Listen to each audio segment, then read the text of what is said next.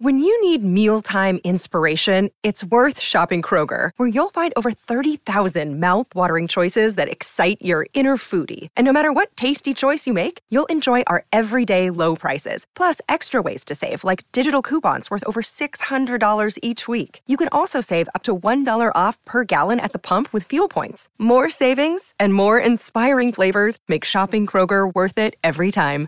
Kroger, fresh for everyone. Fuel restrictions apply. Another day is here, and you're ready for it. What to wear? Check. Breakfast, lunch, and dinner? Check. Planning for what's next and how to save for it? That's where Bank of America can help. For your financial to-dos, Bank of America has experts ready to help get you closer to your goals. Get started at one of our local financial centers or 24-7 in our mobile banking app. Find a location near you at bankofamerica.com slash talk to us. What would you like the power to do? Mobile banking requires downloading the app and is only available for select devices. Message and data rates may apply. Bank of America and a member FDIC.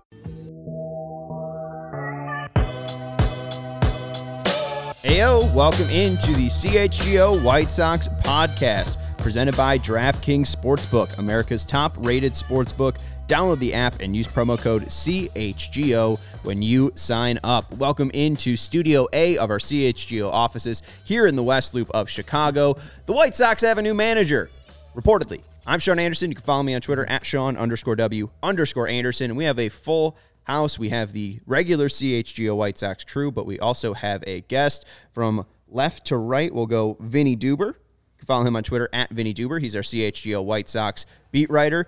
To the right of him is Josh Nelson of Sox Machine. You can follow Josh on Twitter at Sox Machine underscore Josh. And the man to the left of me is Herb Lawrence. Hello. You can follow him on Twitter at Ecknerwall23. He's our CHGO White Sox community leader. And again, I'm Sean Anderson. Your new White Sox manager is Pedro Grifol of the Kansas City Royals organization.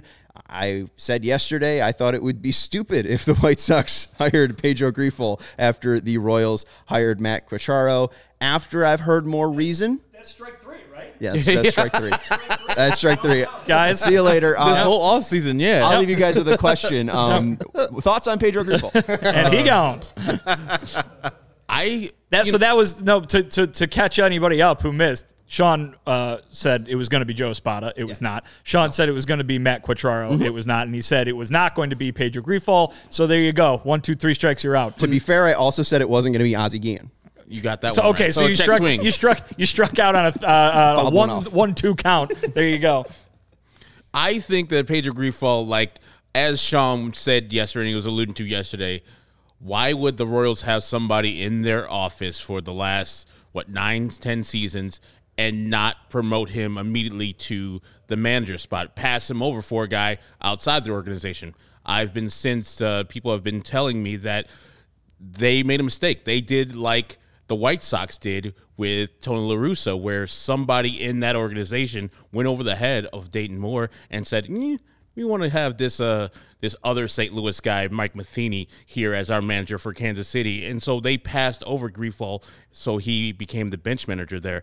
I've only heard great things for from the people I know who are baseball people. They tell me just in DMs like, "This is a guy. This is a home run hit hire right here, Herb. You know, he's got what Espada has." and personality. Yeah, he doesn't have the championship caliber team that he comes from, but you're going to love this man. And so I've listened to a couple podcasts that he's been on. He sounds similar to what Espada sounds like. And I like the things he's uh, espousing where he's marrying the analytics side and the gut feeling side and getting people like Ned Yost to finally do things a little bit more progressively and under like getting that uh, uh, like that information to him in a digestible uh, bite for an older gentleman to accept and say, okay, I can do that. So initially, I was out because of the Kansas City Royals rejecting him, but now I'm good for it. Yeah, with the the Royals rejecting the whole situation in Kansas City, though, sounds like since they fired Dayton Moore, they wanted someone from the outside to come into the clubhouse and organization with Kansas City. Sounds familiar. Very familiar. and that's exactly what the White Sox wanted to do. To add on to what you said, Herbie, Pedro Grifol, since 2013, has been part of the Royals organization, and he's been helping the Royals plan against the Chicago White Sox. He knows this roster because he's helped with the pre-gaming and the decision making going into those games against the White Sox. And the last two years, the Royals have a winning record against the Chicago White Sox. They're 20 and 18. So be able to take that knowledge from a Kansas City perspective and outside knowledge about a roster that he's very familiar with because he's had the game plan so often against the White Sox. I am cautiously optimistic about this hire, Vinnie.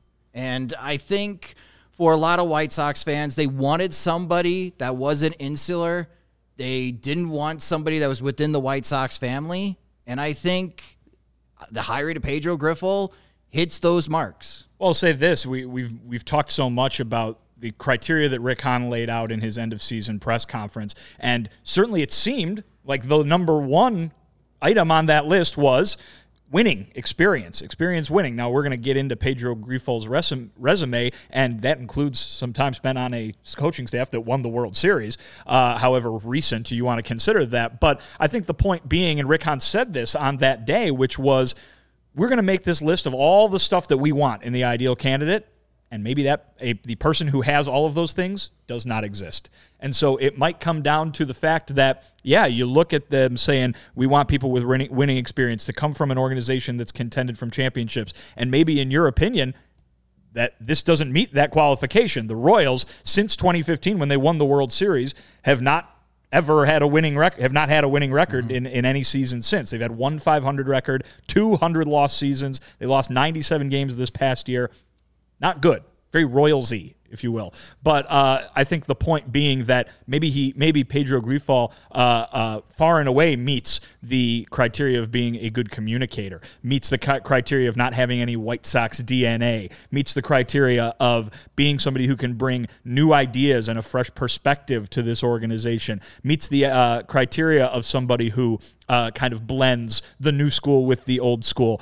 If every other item on that list is a thumbs up, for Pedro Grifol. Maybe that's why he got this job, even if he doesn't meet that, uh, you know, being part of a winning team, which, by the way, is no fault of his own. You know that that right. he was employed by a team that didn't win a whole lot, uh, but certainly he seemed to impress the folks in Kansas City, and he obviously impressed the folks, the decision makers on the South Side, enough to reportedly get this job. And, and you know, Vinnie, very well covering these games.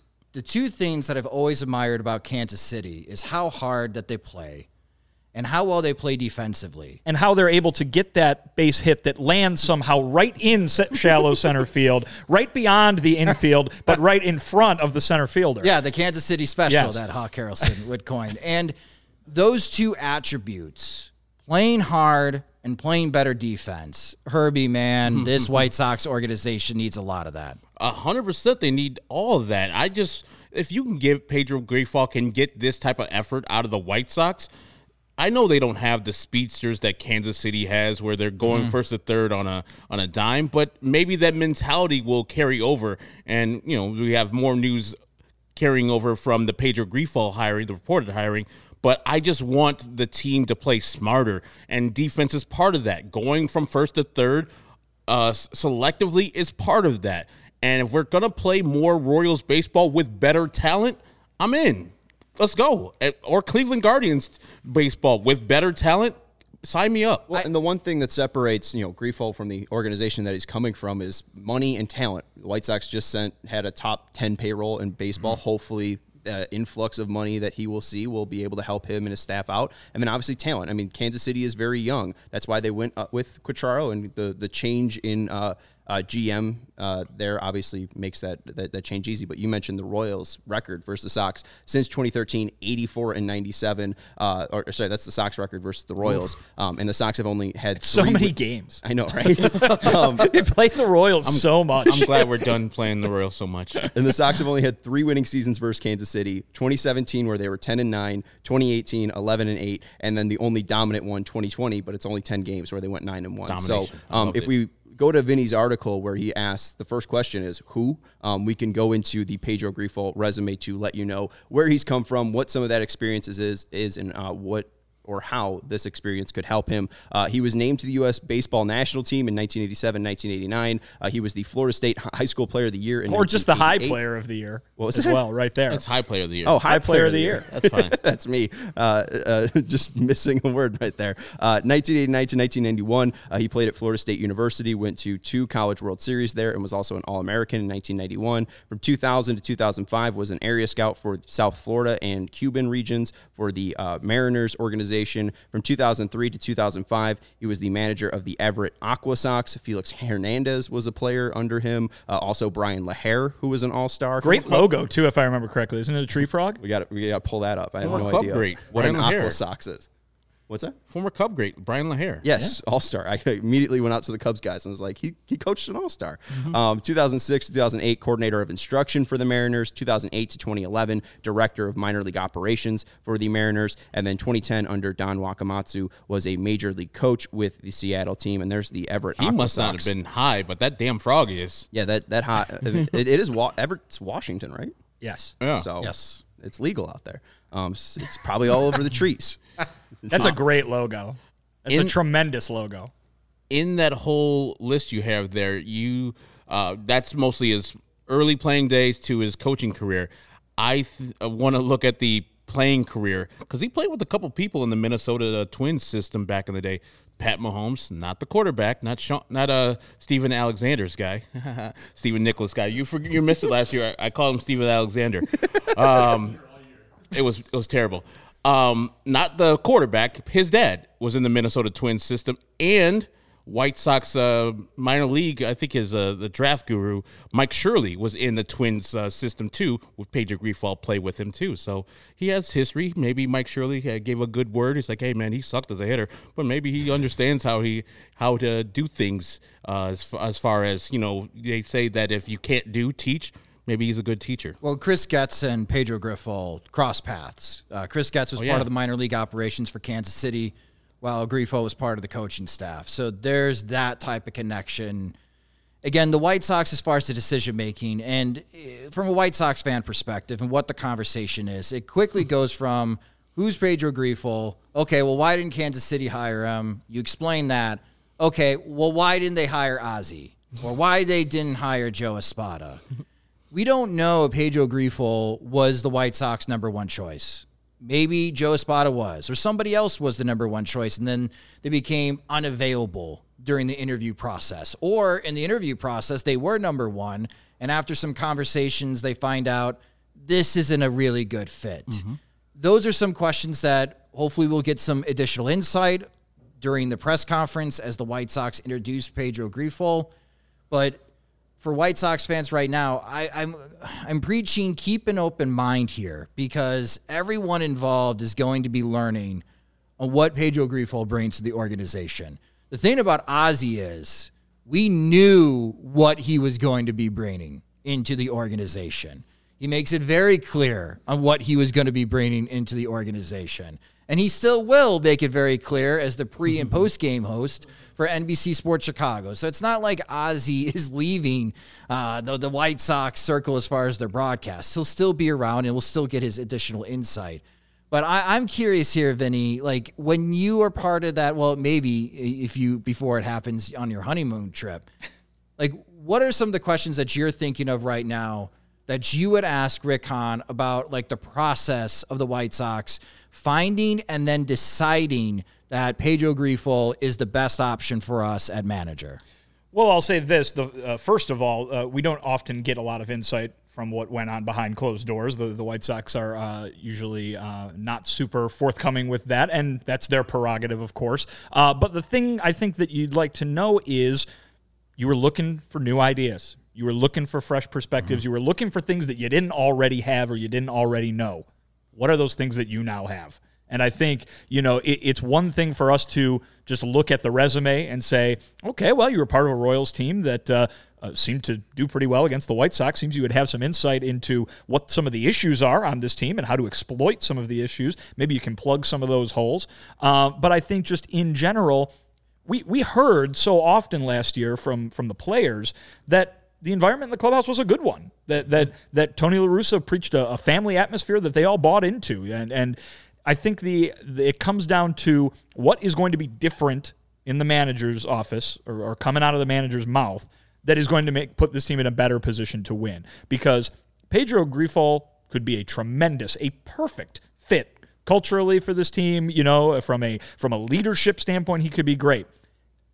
And none of that is going to matter if they don't win because of right. where this team is as, as in their in their if you still want to say that the rebuild is ongoing or in their post rebuild life uh, you know I'm I'm I saw Sean nearly have a heart attack over there when I said that but I guess my point being that I, I like to define uh, I like to define rebuild differently like it's not over until you win yeah. kind of thing yeah. um, so my point being that uh, you know they they're in a win now mode and if Pedro Grifol does not lead them to uh, the type of winning that this organization has rarely seen in the past, this hire will be deemed a failure. And and so I think right now what you want to hear from Rick Hahn is what does Pedro Grifol do that Tony La Russa wasn't doing? That, that Rick Renteria didn't bring, that Miguel Cairo couldn't or, or wasn't bringing at the end of last season. What is different and why is it good? I think well, grief. The, I think the issue with at least Cairo is probably it wasn't different enough. Maybe like if we, if we could sure, assume, and that's and you can say that from Cairo's own comments. You know mm-hmm. what I mean? That he was, or, or the players' own comments that he was delivering a similar message just in a different way. What is the different message, or does there need to be a different message? I mean, I think people point to Grifol's, uh, you know, relatively brief but still ex, uh, existing experience as a hitting coach, uh, you know, and saying, you know, oh, Here's a guy who knows how to hit. You know, let, let's let's bring him in and fix all the offense. Well, he's going to have different responsibilities. You know what I mean? It's, so it's not just as easy as going down the resume and saying this he did this, so this that means this will happen. I, I want to know what does he bring that is this big different thing because the big win here, at least in the minds of Sox fans, seems to be He's not from inside the White Sox. Right. So what is that very positive difference that he, he, brings? He replaced George Brett as the Kansas City Royals hitting coach. He has to be great at hitting. Duh. Um, yeah, I, I, let's look at some of the Royals stuff before we get into that because uh, our guy Zoe also asked in the comments uh, who's going to be the White Sox hitting coach. Just to aggress and thank you for the super chat, Zoe. Uh, very much appreciated. Um, Ethan Katz, there is the report that Ethan Katz will stay on as the pitching coach. Yes. Um, but all the other staff will be removed. Except for the bullpen uh, coach, Curt uh, Hasler. Hasler. Uh, that was a report, I think, uh, probably around like the about two weeks ago or a week ago mm-hmm. that, that Katz and, and Hasler was likely safe. safe. So that the part of the staff is going to stay the same. Um, but the winning experience part that Rick Hahn talked about in his press conference, he comes from the Royals. Yes, they won a World Series, but like we said, the Royals do have some ugly seasons in there since well, and I'll just quickly point out too. He's won a world. He's been a part of a World Series winner more recently than Ozzie Guillen. Yes, ten years more recently than Ozzie Guillen. One year more recently than Bruce Bochy, who just went to the Texas Rangers, and only one year less recently than Joe Maddon, who obviously in this town is still trumpeted for recently winning a World Series. So, how recent uh, is recent? You can define yourself, but those are all uh, mathematical truths. Right. So if the staff has some overturn here and he has spots to fill, uh, looking at the experience um, that he does have in Kansas City um, in 2015 when they were uh, World Series championship uh, champions, he was the uh, coaching catch of the Royals uh, from 2014 to 2017. Um, he does have some managerial experience as well in the Venezuelan Winter League as the manager of the Lara Cardinals. Um, also in 2012, he was the manager of the High High Desert Mavericks. Um, also in 2013, he was the hitting coach for the surprise rookie ball team down in Kansas City, or for Kansas City now. Uh, then in 2013, he was a special coach assignment for Kansas City. In 2013, 2014, took over as the hitting coach for uh, George Brett for the Royals. Again, catching coach uh, in 2014 2017 uh, took on quality control as well from 2018 to 2019 for the Royals.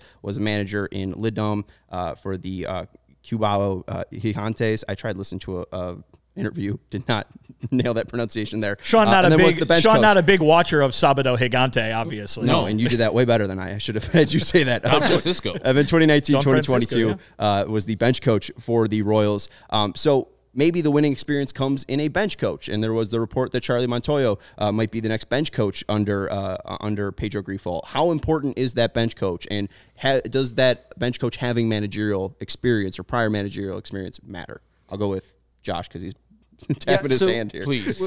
with the with the bench coach, I think some of the conversations in game, like how should we go about the decision making here when you're going from the fifth to sixth inning and you're having that conversation along with Ethan Katz and Montoyo should we leave like let's say Lucas Giolito's on the mound? Should we leave Giolito for how many batters here? Or when do we want to make changes?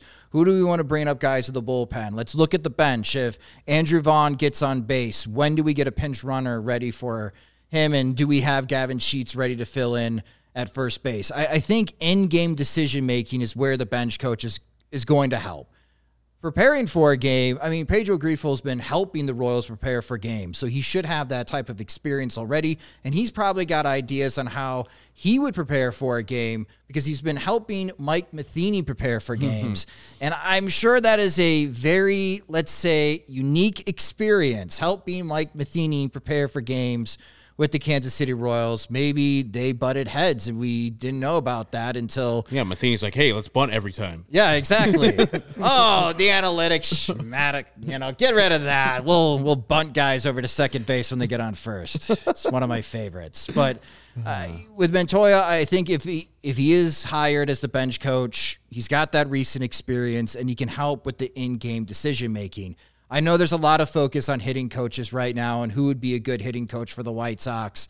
I don't have a really good answer for that. I think Chris Johnson is the hitting coach for the Charlotte Knights. They could go that route again, but I do advise everyone Frank Menechino was also the hitting coach for the Charlotte Knights. And thanks to Baseball America doing the park factors in minor league baseball, the easiest stadium to hit in all of minor league baseball is Charlotte. Do not believe the numbers in Charlotte from the White Sox prospects.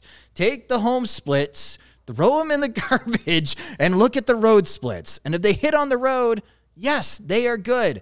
Amazingly, 330 foot pop flies in Charlotte leave the ballpark. Uh, so it gives you a false impression on just how well hitters are hitting in Charlotte. But But Josh, Gavin Sheets started going the other way. yeah. Uh, one name I will bring up because the White Sox are very confident that he will be a good coach is Jim Thome.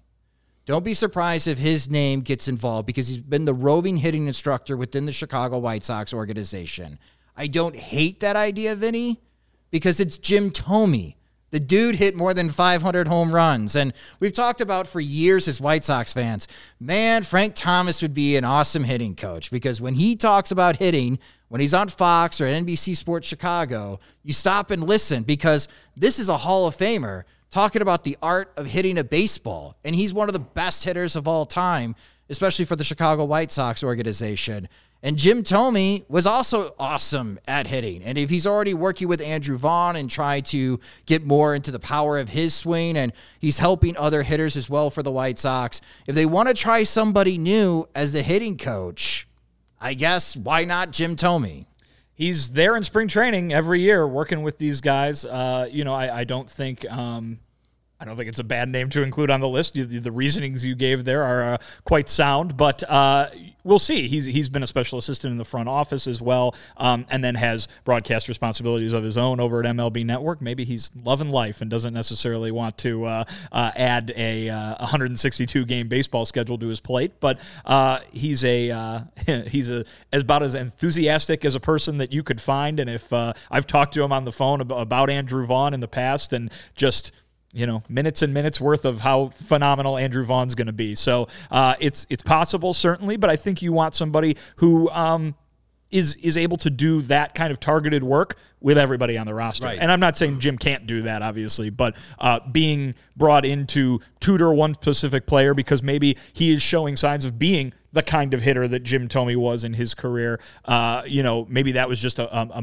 perfect match. Uh, you need somebody, I think, as I tried to uh, kind of explain all year, it's not the hitting coach is saying one thing and every player on the team needs to follow that one rule and they, it's a team-wide thing that everybody needs to hit exactly the same. They need a, hit, uh, a hitting coach who's going to identify the strengths of each and every player on that team. What works for tim anderson might not work for Yoán moncada. What works for luis robert might not work for andrew vaughn. They need somebody who knows that and can and can go and do that job one by one. The only problem I have with Jim Thome is the problem I have with most players who know how to hit and hit home runs is that they don't know how to teach that to other people. That's a good point. That's the only thing. Like you saw Barry Bonds go down there to Miami.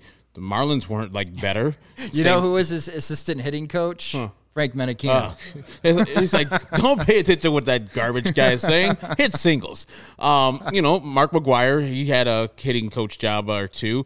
Hasn't uh, translated. The people that you know are hitting coaches, like Walt Hriniak, somebody brought up, those are few and far between. And I don't, you know, we had a discussion like a couple weeks ago. I don't know how much hitting coaches actually do at the major league level by that time you're pretty much established like kevin long he has a track record of things that he's done and people that swear by his methods that's one of 30 i don't know if there's a good hitting coach prospect out there for the white sox to get and that changes their fortunes where they're hitting balls over the fence again We'll get. In, oh, oh if, if you have more, I mean, No, we'll get into it in a second uh, because I think I have an idea, and and maybe it's another one that I'll strike out and miss on. Uh, so we'll see. Uh, we'll Four to- strikes, you're out. Four strikes. Unheard you're out. of. Um, Ah, doug gonna- eddings behind the plate I'm going for that golden sombrero. It's it's really nice and gold. Um, Jaxo23 has a super chat for us, and then we're going to hit an ad break. Charlie Montoyo is our bench coach, and the start of the 2023 schedule has me upset. Uh,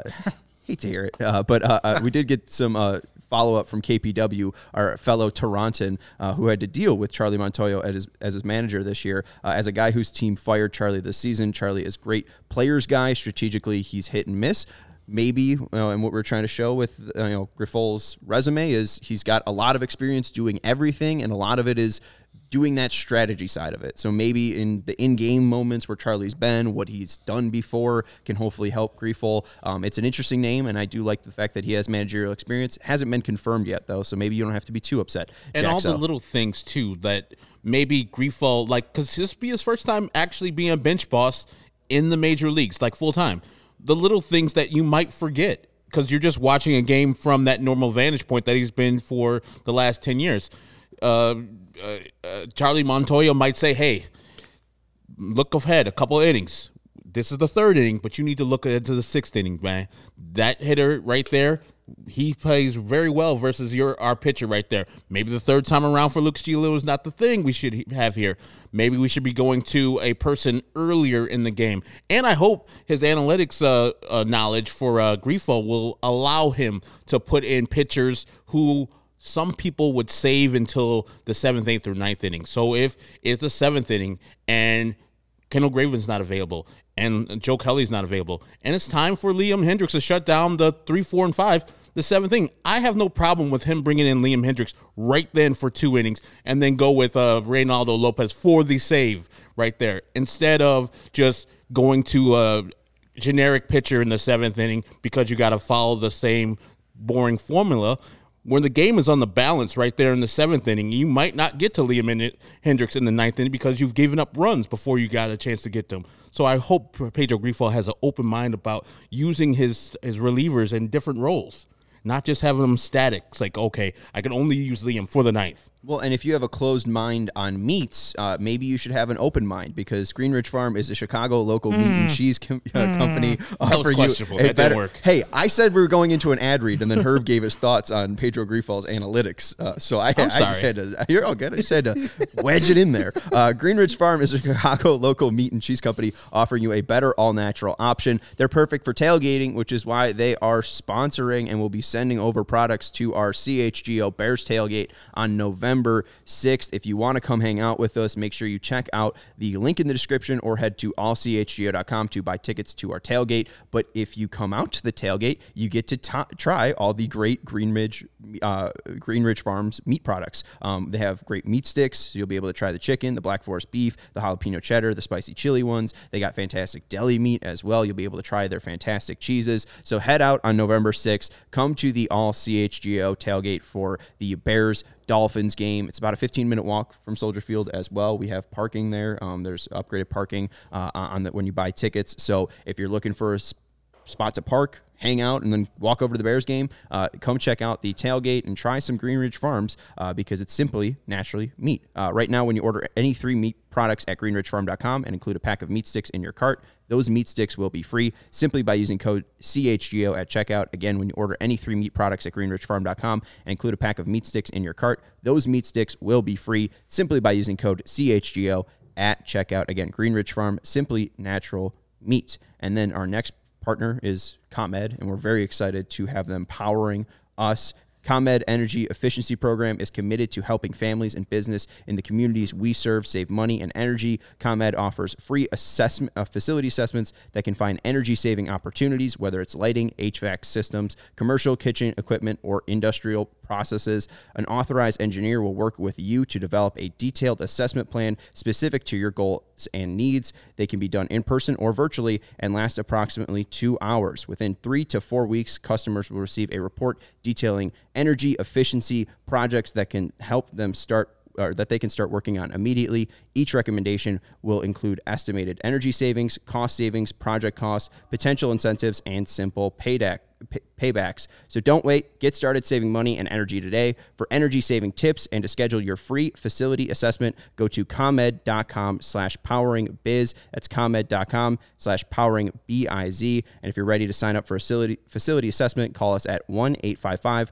433 2700 during normal business hours to speak with a ComEd uh, energy efficient program representative or email businessee at comed.com. So, my idea Tony La Russa was making about $4 million, which is fairly hefty for, for a manager. Yes. Pedro Grifol with no managerial experience, probably not going to cost $4 million. Nope. Could the White Sox, who clearly see Ethan Katz as the next or their next pitching coach, can they make the same or a similar investment or increased investment into a guy like Kevin Long? Kevin Long was on the Joe Girardi staff for the Phillies. I don't know what his relationship is with the current managers of the Phillies. If they go out and make a Godfather offer to Kevin Long and say, "We think you're the best hitting coach in the major leagues. You can prove it with your four different titles, uh, you know, over the past ten years with four different teams." Come and be our hitting coach and work with this great talent because the Phillies have great talent. They're the White Sox of the uh, National League, as we usually say, Herb. So why not just go out and get the best guy? I don't think Philly would let him go. I think he's under contract for a decent amount of time. There would be no reason for them to let him go. Um, but I don't know if he wants to be a hitting coach out of, after this job. He deserves a manager spot. So I think it's just unrealistic for him to come here to the White Sox, no matter how much money they would be offering him. And then, secondly, the Phillies are probably in love with him and want to offer him much more money that he's getting right now. Yeah. Speaking with people that were in Houston for the World Series for games one and two, getting the chance to chat with Kevin Long, he really wanted a managerial gig. Like, he probably really wanted this job, mm-hmm. and he didn't get it. And he's been a hitting coach for four teams. Yeah, Yankees, Mets, Mets, Nationals, and now the Phillies. To Herbie's point, I don't know if he wants to be a hitting coach. I don't know if it's the White Sox way to spend money at the top level and I don't know, pay a hitting coach a million dollars a season. Like, would they do that? I don't know. Now, I like the idea of how they gave Todd Steverson like hitting coach slash like the, his whole hitting system would go filter down the whole system. I maybe would get a Kevin Long lieutenant, a guy that he's known for a long time that maybe can teach the same things that Kevin Long can do to be the hitting coach, and then that guy can have his uh, system filtered down. I don't know if he has uh, disciples underneath him, but I would love to get him because I don't think Kevin Long would be available for the White Sox. If he is, hell yeah, throw all the money in the world at him. I mean, if you have an issue at hitting coach, haven't been able to solve it, why not go get the guy to solve it? I, I don't know. It just makes sense. I, I if they're not going to make you know investments on the field, which I know they they have and haven't uh, in ways that fans have liked and haven't liked. You know, they wanted them to go get Manny Machado, they didn't, but they got Liam Hendriks. Um, but they haven't. You know, it's just a hitting coach. You know, it's it's they paid Leury Garcia five million dollars a year. I, I, would imagine that Pedro Grifol will have a lot to say about this as well. I mean, I think what we right. heard from Rick Hahn at the end of the season was not going to comment on any of the coaching staff because the manager is going to have a lot to say in, in, who in who he wants around him. So um, you can draft up your list of uh, you know to to have a uh, fantasy draft of assistant coaches from around baseball. But I think uh, the the person probably with the most say in the matter is going to be the new manager. Oh okay. yeah, he's staying. He's looking up hit, hitting coach contracts over there. Yeah, Steven Alexander, my goodness. Okay, so okay. Steven said off mic. Uh, you sounded clear to me. Um, Steven said that Kevin Long has a team option for 2023. Um, I didn't know that Spotrac had hitting coaches contracts. Inquirer.com. Oh, Philly Inquirer. Philly Inquirer. Yeah. Um, so yeah, I, I think Grifol will have his say in, in hitting coach and, and the staff around him. I don't know what the hitting coach or who the hitting coach might be. Um, I do see Carlos Beltran in the, the comments there. Uh, Raul Ibanez does have a, a, Royals connection. I was looking up Pedro Grifol on Twitter, and Raul Ibanez was uh, mentioning him a lot on Twitter. So I don't know if that relationship is strong enough or if Raul doesn't like the, the MLB front office, but maybe Ibanez is a guy. I love listening to Raul Ibanez. So yeah, bring him on he's awesome. Like he had a couple interviews um, on the score when I used to work there, and he was just so basebally and explaining the game not and not dumbing it down for just the regular people talking baseball you know so you can get up to his level and i love that when people do that and so if raul ibanez is interested in being a future bench boss or a, a uh, manager or a gm or somewhere I think cutting his teeth with the White Sox as hitting coach would be a perfect start for him, especially this team. Like there would be no hitting coach or a person that is a hitting coach that wouldn't love the talent that's there for the White Sox. And seeing where they were in 2022, and all you got to do is have them hit the ball over the fence. And I think most people like, hey, look at this hitting coach out here doing work. And you know he'll get credit for something that probably was going to happen any anyways. Well, I want to ask this then. Are we surprised that the White Sox were the last to fill this job? We did talk to Robert Murray of FanSided, and he said it was the most attractive job out there. So now that the White Sox were the last to fill this position with Pedro Grifol, did it seem like it was the most attractive job out there, or was it just, you know, Bruce Bochy was such a fit in Texas, and this was just such a fit for the White Sox? What do we make of the process now that it is, you know, quote unquote over? I would argue against what Robert said about the most attractive job with the Chicago White Sox in 2023, it's such an important season because you start losing players after this upcoming season. Giolito's a free agent. Mm-hmm. Grandal's a free agent. After 2024, Tim Anderson is a free agent. You can get out of the contracts of Eloy Jimenez and Yoán Moncada. Mm. This job, even though a lot of White Sox fans did not want a first time manager, this job in a way screamed first time manager and it reminds me of what the situation David Ross walked into with the Chicago Cubs. He arrives to the Cubs to try to make the most of this core to have one more postseason run. They have it in 2020. They fail in the postseason against the Marlins.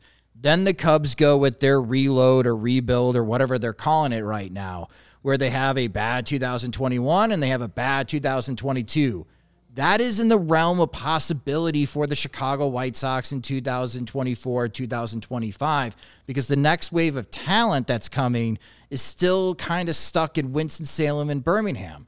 They're not in Birmingham and Charlotte right now. They need another year, maybe two years to start building this next wave of talent to help out in Chicago. So Grifol may have these heavy expectations in 2023 that we're trying to win the American League Central and win some playoff games.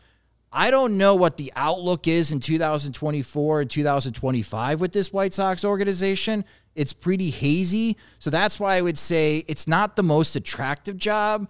The Texas Rangers job I thought was more attractive because there's one thing to say the White Sox have a top 10 payroll, hmm. and it's another thing when the Rangers spend a half a billion dollars on the middle infield. And it's like, well, if you got all this cash, who else are we going to be signing? And it sounds like that they're going to be going after uh, ex White Sox and uh, old friend Carlos Rodon. Uh, this upcoming offseason, along with a, a, bunch of teams. So cool. maybe they'll finish third. Yeah, maybe. it, it, it, is, it is a tough thing. Honestly, though, I mean, if the White Sox were in the American League West or East, we're talking about a fourth or fifth place team. Not wrong. I mean, the the reason why we're still hopeful about the White Sox making the postseason in 2023 is just the weakness of the American League Central. And there are no super teams in this division. There's really no excuse why the White Sox can't be that super team. They spent all these years to build a super team. And then unfortunately, 2022 happened. But there are some things that are coming on the horizon for the Chicago White Sox that they have to, someone's got to keep an eye on. But I think for most of this organization, for this upcoming season, they're really going to hyper focus on 2023 It's not that they're ignoring 2024 or 2025, but how 2023 goes greatly determines how those two next uh, ne- the next two seasons go. Well, and I think you know, I, I think it'd be ridiculous to put expectations on Pedro Grifol as the guy who's going to turn this all around from 2022. That being said, you shouldn't have any different level of expectations for this White Sox team. And the stakes are just as high for first time manager Pedro Grifol as they were for three time World Series winner and Hall of Famer Tony La Russa. Yes. This team is supposed to win the World Series. And in on one hand, that's exciting for Pedro Grifol probably because he could step into a situation where he could be first time managing in the big leagues, and he is managing a contending team, going from being the bench coach for the Royals to the manager of a team that could contend for the World Series. But the flip side is, hey, buddy, you know, uh, you know, a lot of people when they're first time managers or even second time managers, as we saw with Ricky Renteria, you know, you're going to get some time to build this, to build this thing, to be with us for the long haul. It's not the case for Pedro Grifol. Not saying that he's not going to be here for a long time. I'm saying that his expectation level is okay. You got your job. Congratulations. Go win the World Series. Well, and like Josh was saying, we're not sure what to expect for the 2024 or 2025 team, but Rick Hahn said in his postseason press conference that they need to win the fans' trust back. And how you do that is by winning, right? Right. Then he followed that up with the trade market would be more fruitful than free agency. That was not a good press conference for Rick Hahn in his attempt to begin the process of getting the trust back from White Sox fans. Th- these are two different conversations. I mean, right now we're talking about the new manager and we're cautiously optimistic. If you want to start talking about this upcoming offseason and what this front office is going to do, it is a complete 180 on how White Sox fans view this upcoming oh, offseason compared to the hiring process. Maybe the hiring process gives hope that they're going to be open to new ideas, but now all of the questions shift from okay, Pedro Grifol is the new manager. Cool. What are we going to do with this roster? because it's all about change, right? I mean, the whole Yes. the whole and there might not, as we've talked about a million times, there might not be a lot of ways to change this roster from the actual people on it, right? But it is all about okay, 2022 that was no good. You just stood up there and said, Rick Hahn, that it was the most disappointing season of your career. So how are we going to make sure that doesn't happen again? Right. And and the first thing that they've done is hired a manager from outside the organization who could bring in some new ideas and some fresh perspective. But now they've got to go about making the tweaks that they can, and it might not be a lot of them, but the tweaks that they can to this roster to put to put Grifol in a in a position to have success and to put everybody else on the team in a position to have success as well. and that, and that's why the people at SoxMachine.com have the off-season project plan, uh, which is why they try Yeah. to figure out the off-season for the 2022-2023 White Sox and what this 26-man team will look like for the 2023 season. So we'll get into that with Josh and his plan and what this team might look like if Josh Nelson was the GM. Um, if, if Josh Nelson had all the trust in the world and had uh, the, his druthers, uh, what would he spend it on? So first, let's tell you about Game Time. They are the hottest new ticketing site that makes it easier than ever to score the best deals on tickets to sports, concerts, and shows. The biggest last minute price drops can be found on seats you never thought you could buy. So if you're at the CHGO Bears tailgate and you really want to go to the Bears Dolphin game, this is the best place to buy your tickets. If you're looking to go, I think the Blackhawks are at home tonight. If you're looking to go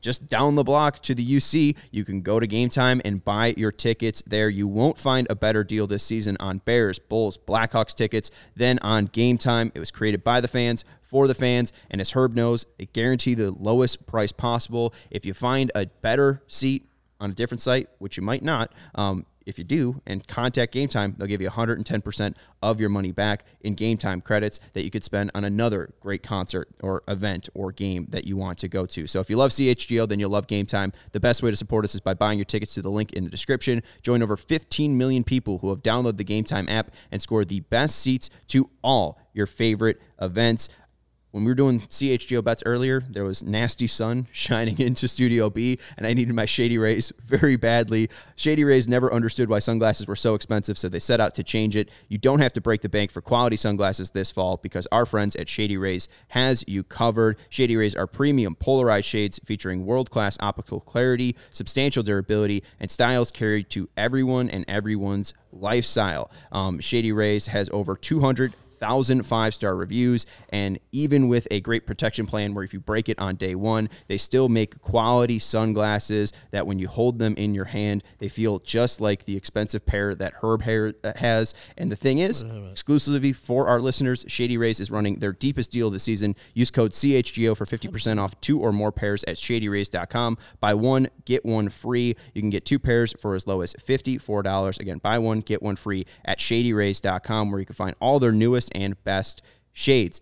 Finally, got to mention you, uh, got to let you know about FOCO. We brought up the Dallas Keuchel Gold Glove bobblehead. Um, if you're looking for the Dallas Keuchel Gold Glove bobblehead, head over to FOCO Chicago. You already got the best coverage for your favorite team, so get fitted in the best sports gear around. FOCO, you've got FOCO has you covered from Soldier Field to the living room, north or south side, with hoodies, slippers, signs, bobbleheads, and everything in between. Get decked out like DeMar with apparel from the leaders in sports merch and collectibles. FOCO. If you're looking for the perfect gift for the football fan in your life, FOCO's got you covered with hoodies to fight that Lake Michigan breeze. So check out FOCO.com, that's F O C O.com, or click the link in the description below. And for all non presale items, use the promo code CHGO for 10% off. Uh, Herb, I think you mentioned uh, the idea of uh, the White Sox hiring Robin, uh, Robin uh, Ventura is kind of similar to Mike Matheny uh, on SoxMachine.com. Josh, uh, your buddy Jim Margalus, described it as the churchier version of that, Yes. which I love. So if you're looking for some great Sox coverage, uh, check out Sox, SoxMachine.com. Uh, but you guys start the offseason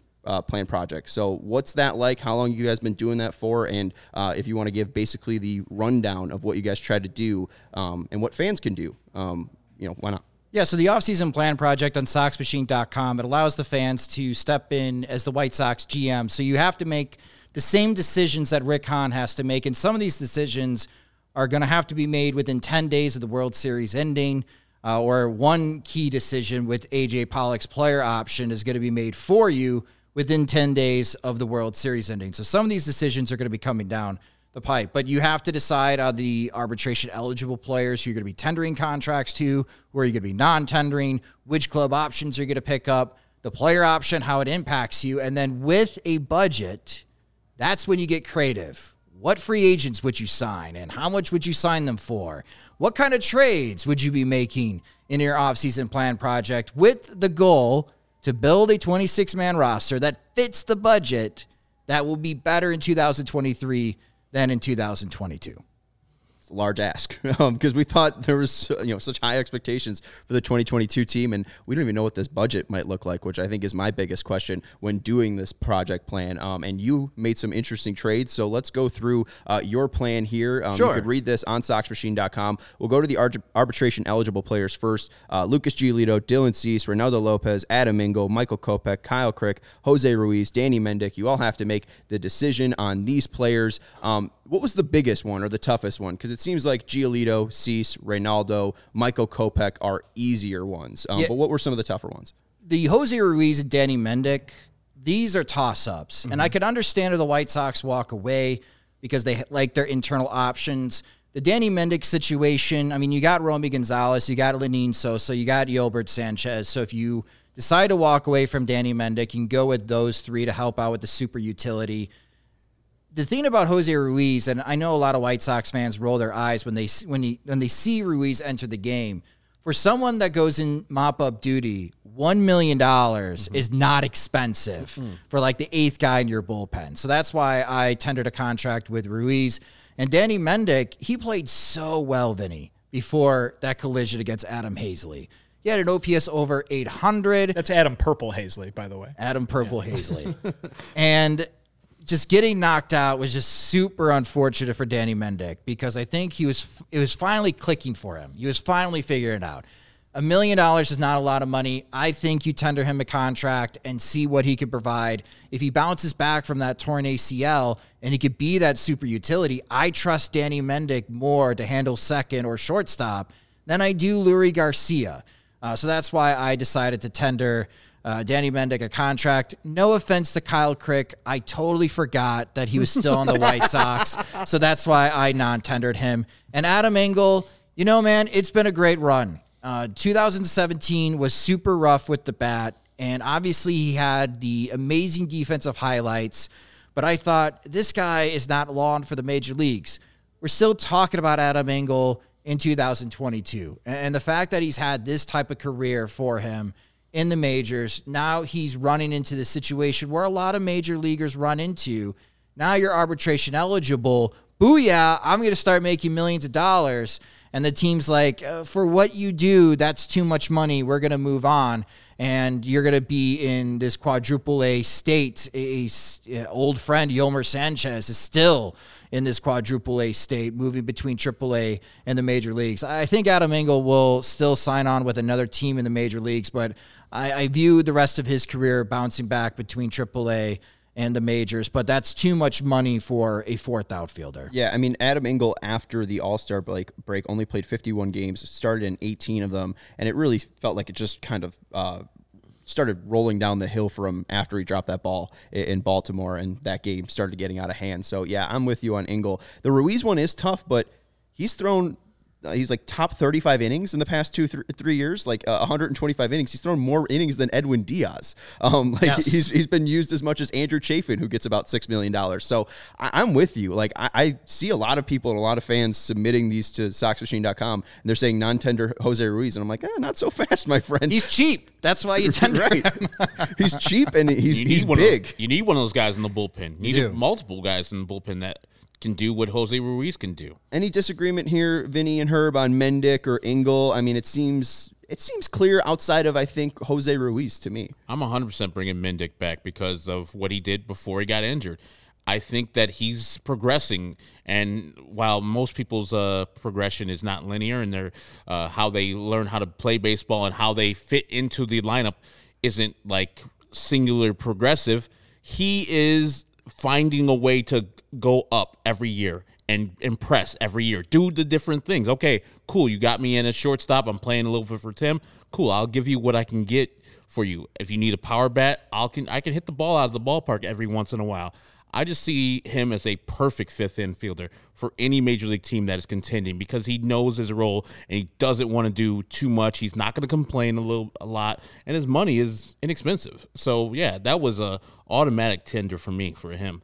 Yeah, and Kyle Crick I know he has filthy stuff, but can he get that filthy stuff oh, over the plate? Yeah. No. 1.5, and I think he left with uh, elbow inflammation. So, what is his even state at? You know, how healthy is he? A lot of questions with Kyle Crick. If they brought him back for, you know, league minimum or uh, $1 million, I wouldn't hate it. But 1.5, I definitely understand why the non tender was chosen there. Club options, Tim Anderson. Uh, Melissa says socks like cheap. So, Tim Anderson at, 12, at $12.5 million seems pretty cheap. Josh Harrison, though, that's a big one for us. Uh, Herb, I don't know where you stand. Pick up or decline?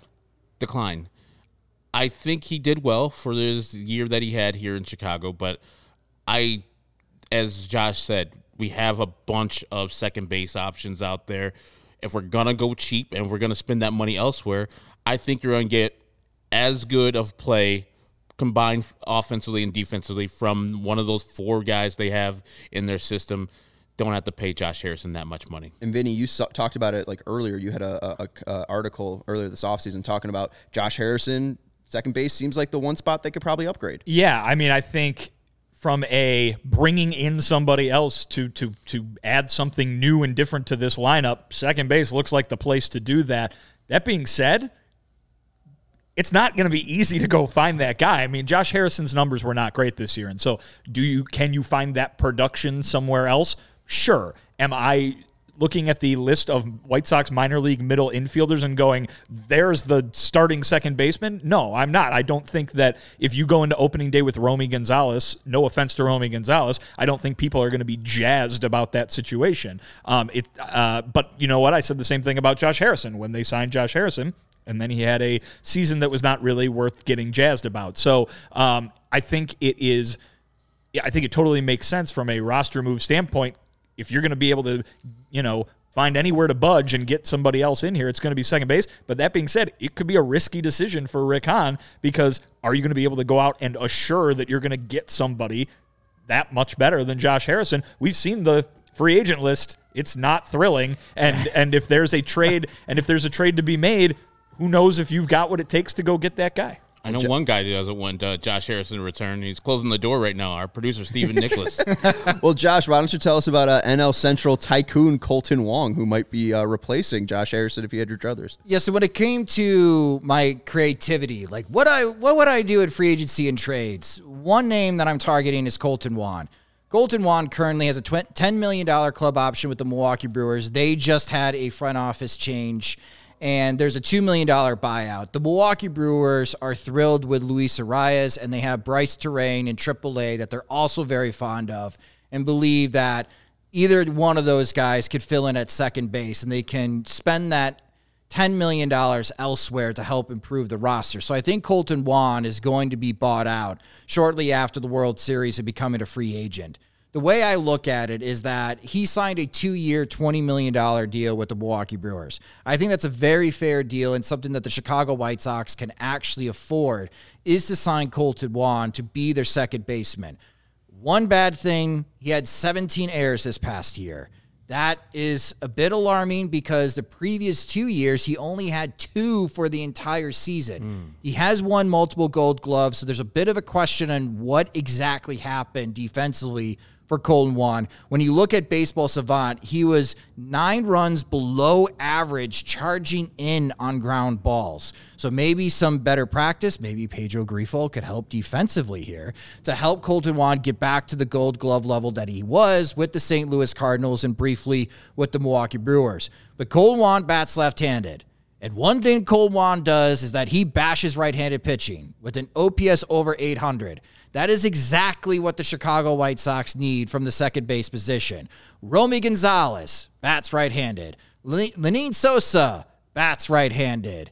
That doesn't help the White Sox problem against right handed pitching. So I would like Kolten Wong to join the White Sox, be that second baseman. I think that's a very interesting and sneaky good defensive up the middle between Tim Anderson and Cole Wong, especially if Wong can iron out some of the defensive problems that he had in 2022. And he's been hitting really well if you look at his WRC plus the last couple of years. I know he's 32 years old, but something's clicking here offensively.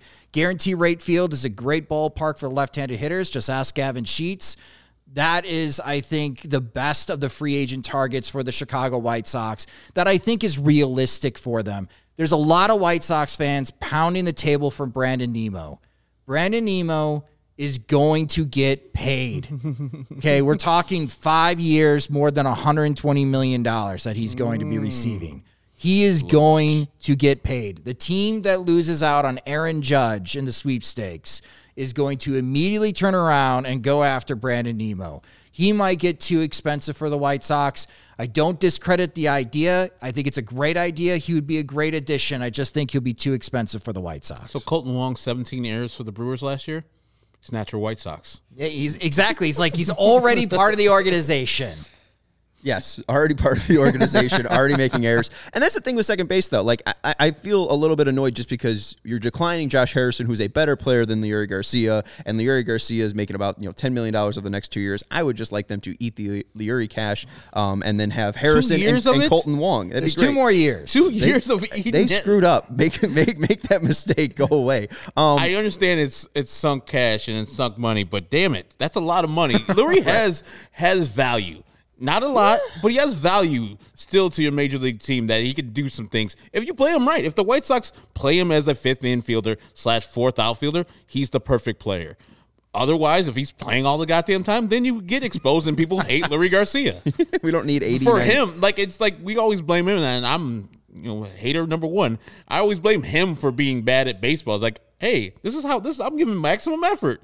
They played me here. I didn't play myself. It's their fault. They play me so much. And they gave on, me man. money. What am I supposed to sign the contract? he, tries, he tries so hard. He's always sliding into first base. Come on.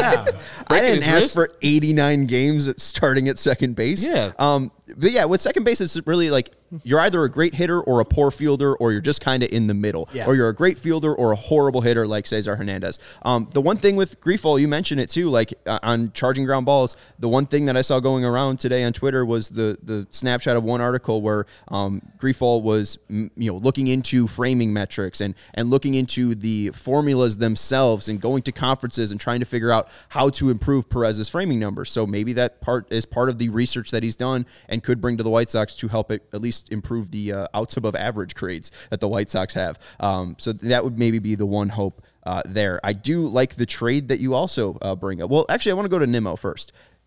paying him $23 million with you declining Jose Abreu's $18 million, does that not free up enough money for the Sox to go sign a $100 million player this offseason? Th- that's a good question. When I, after all the decisions made before getting to free agency and trades, we put the offseason plan b- budget at $190 million, which is pretty high.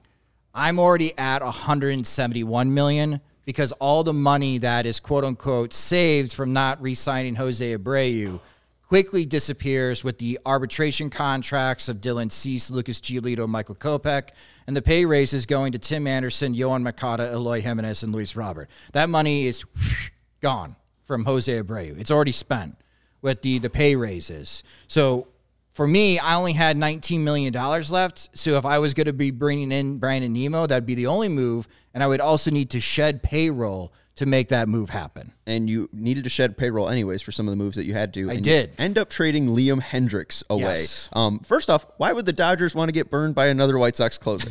Because he's actually good. So this is the Dodgers' perspective. Oh yes, we would actually the, we want the closer that we actually wanted when we called you, and we just grudgingly on April first said, "Fine, bring over Kimbrel. Just move over at Camelback Ranch. Just walk down the hallway. He'll be our closer." And yeah, that obviously didn't work. Completely lost relationship with Dave Robertson or the trust of Dave Rob, uh, Dave Roberts at the end of the season.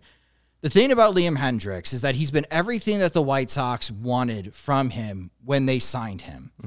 And he's still an elite closer 38, 37 saves in back to back seasons, still putting up awesome strikeout rates.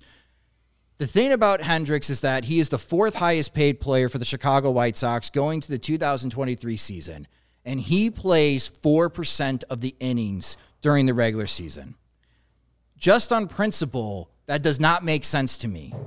And he is like driving a Lamborghini and you are renting with two other roommates. You got a cool car, but you're still paying rent and you still got two roommates in Chicago. That doesn't make sense. You should probably sell the Lamborghini and maybe put that as a down payment for your own home or move out and just have your own apartment because there's better things you could do with that money in your life. Same thing with the White Sox. They could spend that money better on the holes that they have at second base and a right field and especially starting pitching depth.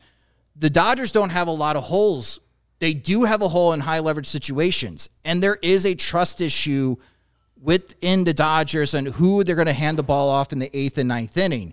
So if you have that conversation again with the Dodgers, hey, do you need a closer? We are now willing to move Liam Hendriks. The second year automatically vests.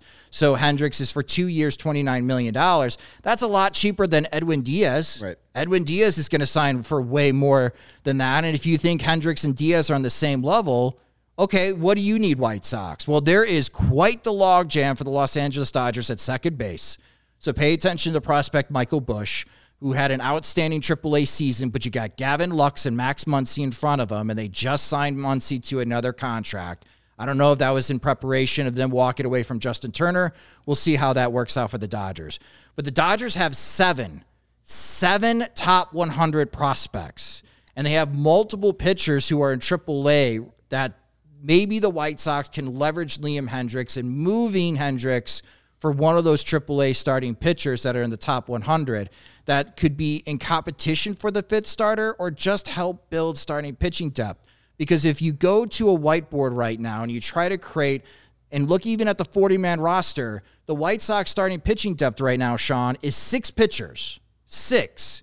It's Cease, Kopech, Lynn, Giolito, Davis Martin, and we don't know the status or we haven't heard an update since the final game against the Twins on where he is injury wise. And Sean Burke. Sean Burke pitched in Birmingham. The White Sox don't have enough starting pitchers in their farm system to complete the roster for the Charlotte Knights. If you do not have five starting pitchers you can count on to pitch in AAA, you do not have enough starting pitching depth for the major league team because six starting pitchers, you're going to have eight or 10 guys make starts for you in 2023. So, again, full circle, long rant. Liam Hendriks is a luxury the White Sox cannot afford. They need to move Hendriks, who's still an elite pitcher, an elite closer, and then try to use that $14 million elsewhere and try to get something back that can help address the holes that they have in their roster at second base, right field, or starting pitching. I like the trading from a strength, but Liam Hendriks is our closer. So that means that you either love Raylo or Kendall Graveman as our closer. Which one are you, are you putting into that spot? I would give the ball to Reynaldo Lopez because I think Lopez can hit 100 miles per hour with maximum effort. And as we're seeing in the postseason, hitters are still having a terrible time hitting triple digits. And I think he could excel in that role. Again, this is a, from a place of principle, Herbie. Mm-hmm. What, no Major League Baseball team should be spending $40 million on your bullpen unless you have everything else covered in your roster. Okay. The White Sox spent way too much money on their bullpen. When you have questions at second base, right field, and starting pitching, I say move Hendriks and then spend that $14 million elsewhere. Well, and the number was what, like 27% of their payroll was on the bullpen. And then you mentioned that 13 million is on Liam Hendriks and only 3% of that is used. So how much of the actual bullpen payroll was actually used this year? Like it's it's just it's it's frustrating. well, Joe Kelly's getting 9 million, Kendall Graveman's getting 8 million. It, it just Bummer's like, not much, but it's like 2.2 million. Well, he he it's a pay raise this year. It's three and a half million. Uh, so he his number continues to go up. That's just a lot of money for guys that don't play a lot of baseball for you. Right. I mean, that's thirty one million dollars a year payroll, and ne- none of those guys are going to play more than four percent of your regular season. That just doesn't make sense to me. So that's why I think you move Liam Hendriks. Teams are going to covet him. They would love to have Liam Hendriks. The White Sox have holes. Find a trade partner. And you address the depth. I mean, even Charlotte, 23 pitchers started for them. Yeah, it's just- like it's just pathetic. You have to be crazy. If you talk to Chris Getz, I I think they are a little embarrassed in what happened in Charlotte this year. It's not fair to that team, and especially the relievers on that team, to be asked to be in this type of role just to survive a AAA regular season. And it's not like the White Sox could call any of those guys because they're all tired because they got to pitch every single day. So I know that obviously the White Sox addressed, addressed it in the Major League Baseball draft. Let's go pitcher heavy. And I think that is a, a really good idea. But they just, again, there's a gap in their player development. They need more pitchers in AAA.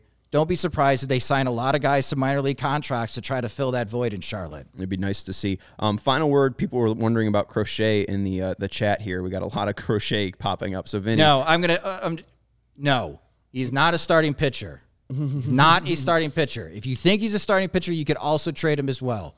But I think he has the ability to be a Josh Hader type. Let him be that.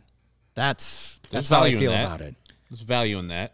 Garrett, Cro- Garrett Crochet thinks he's a starting pitcher, which I suppose shouldn't surprise anybody. But uh, yeah, just for the for the the latest on on what his thing is, he's going to prepare to be a starting pitcher. I would not be surprised to see the White Sox uh, do what they did ahead of this season, which is find that they have the he has the most value to them as a bullpen pitcher.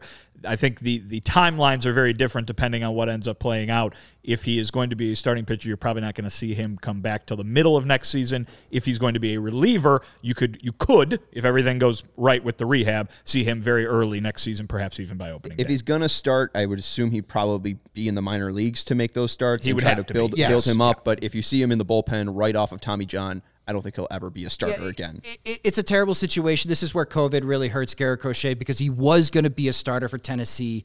He missed the beginning part of the season. He only appeared in one game through three and a third innings, was hitting triple digits. But the previous season, Tennessee was in was trying to get to the College World Series, and they were pitching him out of the bullpen. So all we really have a film of him being a starting pitcher is his freshman year at Tennessee, and he was throwing 90, 91. We don't know if that elite fastball velocity carries for more than 70 pitches. The only way we would be able to learn that, to your point, Sean, is if he pitched in the minor leagues. And I just, with the White Sox in a win now situation, I don't think it's with the White Sox if they're going to learn that he's a starting pitcher. Right, and I think too with with uh, uh, no, I'm blanking on the thought that I had. Awesome. Uh, oh, the about the velocity. You said that he was at 91, 90 when he was uh, as a starter. Um, even last year when we or last time we saw him, like it wasn't even that hundred, and he had like the most hundred pitches thrown in 2020. Um, Like you wouldn't even see like a hundred from him when he was coming out of the bullpen, and maybe that's part of the injury there. But you do wonder what he actually is, even as a bullpen piece, because the results are good, but you know what is this body after you know Tommy John? So a lot of question marks with Garrett Crochet. We'll probably have more answers closer to spring training on that. Uh, but we said, Vinnie, it was going to be November 8th when they hired a manager. Seems like they hired one yesterday, you know, the, the day after. So uh, a fun episode here with Josh Nelson of Sox Machine. You can follow Josh on Twitter at Sox Machine underscore, underscore Josh. You can follow uh, Jim Margalus, who is the uh, editor in chief over there at Sox Machine on Twitter as well. That's Vinnie Duber in the Bulls hat. You can follow him on Twitter at Vinnie Duber. He's our CHGO White Sox beat writer. He has an article up uh, on initial thoughts on Pedro Grifol as the manager. So if you're looking for more article and more written work, head over to allchgo.com. That's Herb Lawrence. You can follow him on Twitter at ActorWall23. He's our CHGO White Sox community leader. And I'm Sean Anderson, the host of the CHGO White Sox podcast. You can follow me on Twitter at Sean underscore W underscore Anderson. Thank you to Stephen Nicholas for producing the show and appreciate everyone hanging out in the chat. They got their new manager. We'll talk more about it tomorrow live at 4 p.m. here on the CHGO Sports YouTube channel.